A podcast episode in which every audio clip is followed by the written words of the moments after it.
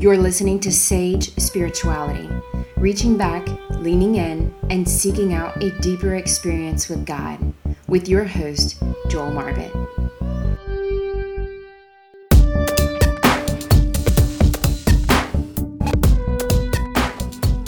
Welcome to another edition, our special Christmas edition of Sage Spirituality. I'm your host, Joel Marbit, and I'm so excited that you decided to come to the table with us today.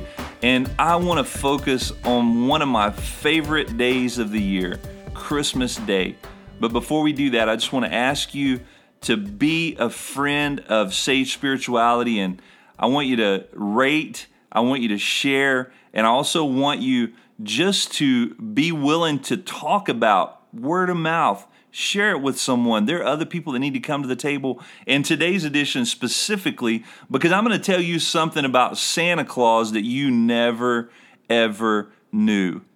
Now, this time of the year is a time where there's smells, the, the apple cider and the stuffings and the turkeys and the hams and the ugly sweaters and the pine trees. There's all these smells. I say the ugly sweaters because we know you keep them in mothballs underneath your bed the rest of the year. but these incredible smells that just come together and make a symphony of emotions for us snow and cold, albeit that I'm actually doing sage spirituality in a t shirt and shorts from the Amazon jungle of Ecuador, where currently it's about 95 degrees. But nonetheless, I know that most of my listening audience, you guys are bundled up, watching it snow, and drinking warm beverages and getting ready to celebrate with friends and family. But when we talk about Christmas, we cannot talk about Christmas without talking about the incarnation.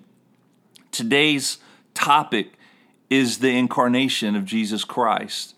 And I want to specifically introduce you to one of my favorite early church fathers. His name was Athanasius. And Athanasius was an incredibly gifted writer, theologian, and preacher. He was an unbelievable man of God. He was pretty opinionated and he was very open. And he preached and taught and wrote really without thinking about the consequences a lot of time. He was willing to speak the truth no matter the cost realistically, he ended up getting into spats with four different emperors and and even his even his brother bishops. And in total, he was exiled five times for a total of 17 years during his time as a bishop. I want you to think about that 17 years of exile, 17 years of being sent away from your flock simply because you refused to not tell the truth. Now, Athanasius had an arch enemy, and his arch enemy was Arius. I don't want to call him an arch enemy, but it, it was pretty tense. And Arius was the founder of Arianism, and Arianism is a non Trinitarian Christological doctrine. And it asserts the belief that Jesus Christ was made by God the Father at a point in time. He may be the favored creature, the first created, but nonetheless, the summary of Arianism is Jesus is not God, He's a created being. And you know, a modern day version of that, maybe a grandchild of that belief, are the Jehovah's Witnesses. They can tell you they believe in Jesus, they believe in Jesus, but they do not believe that Jesus is part of the creating Trinity that we celebrate in the Christian tradition God the Father, God the Son, and God the Holy Spirit. They don't believe in three and one and one and three. They believe very much so that the Father is the only creating God and that Jesus is a subordinate, if you will. Now, there was very, very heated in the first centuries of church uh, history. Things became very heated. They were trying to understand exactly how the incarnation worked. How could it be that God, the Creator, who has no beginning and no end, who absolutely has never been created, how was He born through a woman? How did He come down and take shape of a human, of one of his creatures. And how could that be? That's a difficult thing when you start chewing on it. But Athanasius, he led efforts to clarify this, and it ended up, the culmination was the Council of Nicaea. Now, at the Council of Nicaea, we get into some very heated debates between those who are talking for and against Jesus' deity. And I want to let you know this is the actual title. Santa says "knock you out." Can you hear LL Cool J singing that song? I don't know. I'm sorry. I just. That was the only thing that came to my mind. Uh, you know, I'm gonna knock you out. Mama says knock you out. Well, you know what? Santa says knock you out because at the Nicene Council, something pretty spectacular happened. In the middle of Arius's speech to the council, he was spewing forth his, his, forth his heresies. He was spewing forth this heresy that Jesus could not be uh, the creator God, that Jesus was not on equal par with God the Father, that he was a subordinate and he was below the deity of God the Father. And in the middle of his speech, St. Nicholas, yes, that St. Nicholas, old St. Nick, the guy who ended up becoming Santa Claus in our Western tradition, he got up in the middle of the meeting and he throat punched Arius to shut him up because he could not take it anymore. He actually said, and I'm quoting from Aleteia, an online church history website, it says, and he reportedly punched Arius in the face during his speech at the council because he couldn't let Arius continue to propagate heresy. No, that is a church meeting, my friend. And just think about it.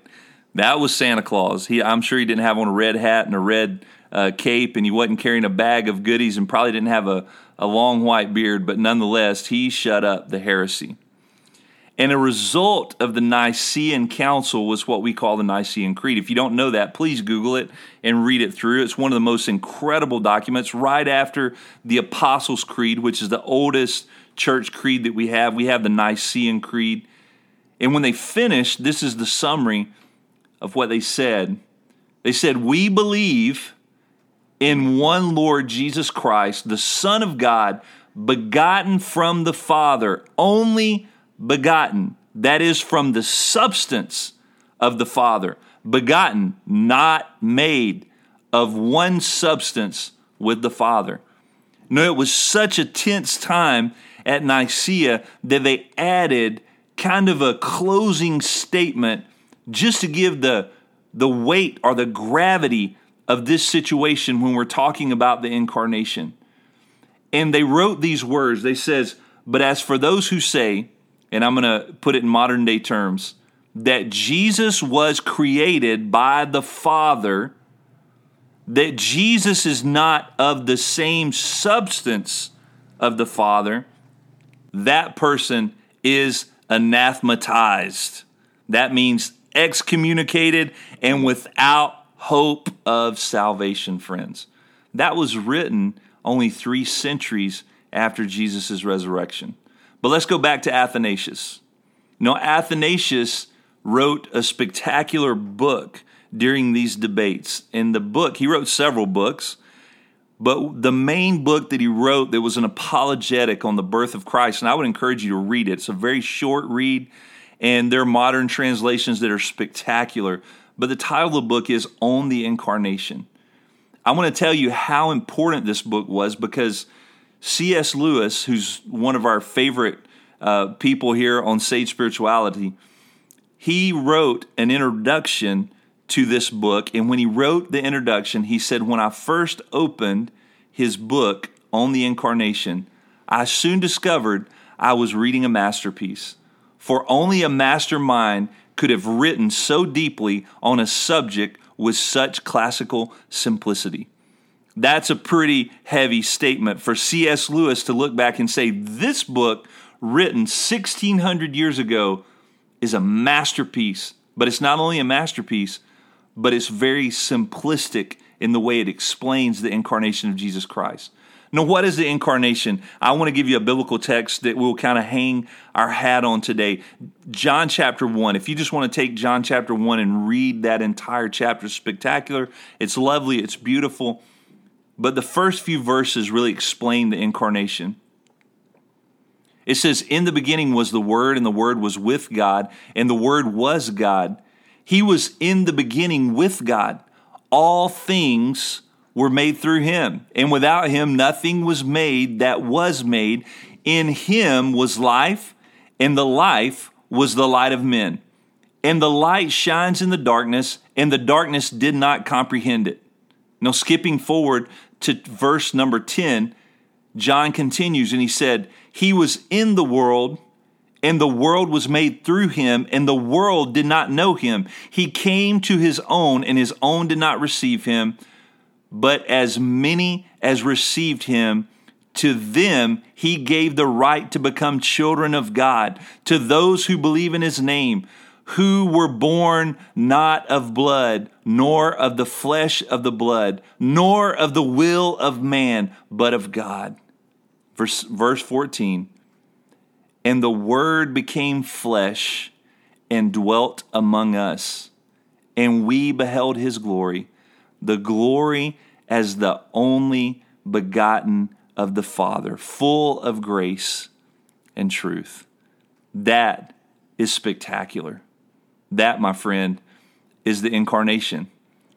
That Jesus, the second person of the Trinity, who was there with God on the day when he formed the earth out of nothing, the day when God spoke, he was there. He was part of the creation process, and he is in an eternal dance with God the Father and with God the Holy Spirit in complete unity, sharing of substance, sharing of being. And isn't it an incredible story that this God came down from heaven and became a man, born in the same fashion that you and I were born, with the same needs that we had? He needed his diaper changed he needed someone to dry his tears. He needed milk to survive. When he became a man, I'm pretty positive that in his carpenter shop, he busted his thumb a couple of times. He cut himself. He had challenging days, and there were days I'm sure that his furniture didn't all fit together the way it was supposed to when he was putting it together. That God, the Creator, came and lived among us. That is what Athanasius, that is what St. Nicholas was so vehemently defending at Nicaea. Now, from this book, I'm going to give you a couple of quotes on the incarnation, and I'm not going to go very deep on these quotes because they're, we just do not have the time to go very deep into this text. But a couple of my favorite quotes from the book on the incarnation by Athanasius. One of them says Christians, instead of arming themselves with swords, extend their hands in prayer. Think about that. This is a pretty profound statement. We as Christians, rather than arming ourselves with swords, we should look to extend our hands in prayer. You know, prayer is our contact with God the Father. Prayer is our contact with Jesus the Son, and prayer is our contact with the Holy Spirit. Jesus taught us to pray. We've talked about that before in Sage Spirituality in a former episode. And I want to encourage you maybe to reflect on that and see if you're maintaining an intimate relationship with the Lord, putting your troubles and your cares in His hands realizing that the greatest thing that we can do as believers is to pray. My second quote that I kind of pulled out of the book it says, The holy and inspired scriptures are sufficient of themselves for preaching of the truth. We don't need a lot of bells and whistles. We don't need a lot of smoke and mirrors. We need the gospel of Jesus Christ. Can you imagine anything more incredible than God, the Creator, who cannot fit in finite terms that we struggle to explain, came and was born of a virgin, lived in a physical body in the same way that you and I live? That is a concept that is so amazing. Just the incarnation in and of itself is spectacular and well worth preaching. We don't need a lot of psychology and a lot of uh, motivational speeches wrapped around the gospel. The gospel, my friend, the scriptures, the inspired scriptures, they are sufficient. I don't know if you believe that, but I sure do, because that's been the rule in my life. Now, this is a good quote. He says, You cannot put straight in others what is warped in yourself. Wow, what an indicting statement by an incredible man of God. It's kind of like Jesus saying, Why are you trying to help your brother get the speck out of his eye when you've got a plank in your own eye? How can we put straight someone else when we ourselves are warped? You know, that's something to think about at Christmas time. I know a lot of times we're around family and some of our family rub on us and they frustrate us. But rather than coming in and being judgmental, um, maybe we should look in the mirror and make sure that we're everything that we should be before we start judging other people. And who knows, maybe if we straighten ourselves out, we can help others have something to measure their life by. We can give others something that they can shoot for. That would be an amazing Christmas gift. Now, another quote, I've got two more here. Even on the cross, Jesus, he did not hide himself from sight. Rather, he made all creation witness to the presence of his Maker. Now, Jesus could have chosen literally to die in any fashion, but he wanted to do it in a public way. And he specifically wanted to die on the cross in the way that he died. Number one, to fulfill prophecies, but also believe and concur with Athanasius, to do it in such a public manner that all the world could see its creator, its maker, being crucified for their sins. There's no doubt, there's no question. That level of love is amazing. Now, the final quote and the heaviest, the longest, the most powerful. I want you to get ready for this one. Athanasius said, The Lord did not come to make a display. He came to heal and to teach suffering men. For one who wanted to make a display, the thing would have been just to appear and dazzle the beholders. But for him who came to heal and to teach, the way was not merely to dwell here, but to put himself at the disposal of those who needed him, and to be manifested according as they could bear it, not vitiating or lessening the value of the divine appearing by exceeding their capacity to receive it. So, what that's saying is the reason Jesus came in the flesh is so that we could wrap our head around it so that we can know as people who need healing and people who are suffering, we can grasp that He understands us, that we can grasp the fact that He made Himself flesh so that we could have salvation. This, my friend, is Christmas. This is the incarnation. Now, I know I said that was the last quote, but I've got to give you one more because this is the most famous quote from the whole book. It's only one sentence long, but I want you to chew on this throughout Christmas and throughout the holidays. Athanasius said, Jesus became what we are, that he might make us what he is. C.S. Lewis wrote it in Mere Christianity. He reflected this this this quote. Remember, he was a big fan of Athanasius. In his book Mere Christianity, he gives a shout out to Athanasius with this quote. He says, The Son of God became man to enable men to become the sons of God. The reason Jesus, the creator of the universe, came to this earth, the Son of God, the only begotten Son of God, was so that you and I can become sons of God. So that we can walk in fellowship with Him. So that we can be fulfilled and we can be f- healed and we can cease from our suffering. Think about that. That's Christmas. That's the greatest gift that we could ever hope or imagine.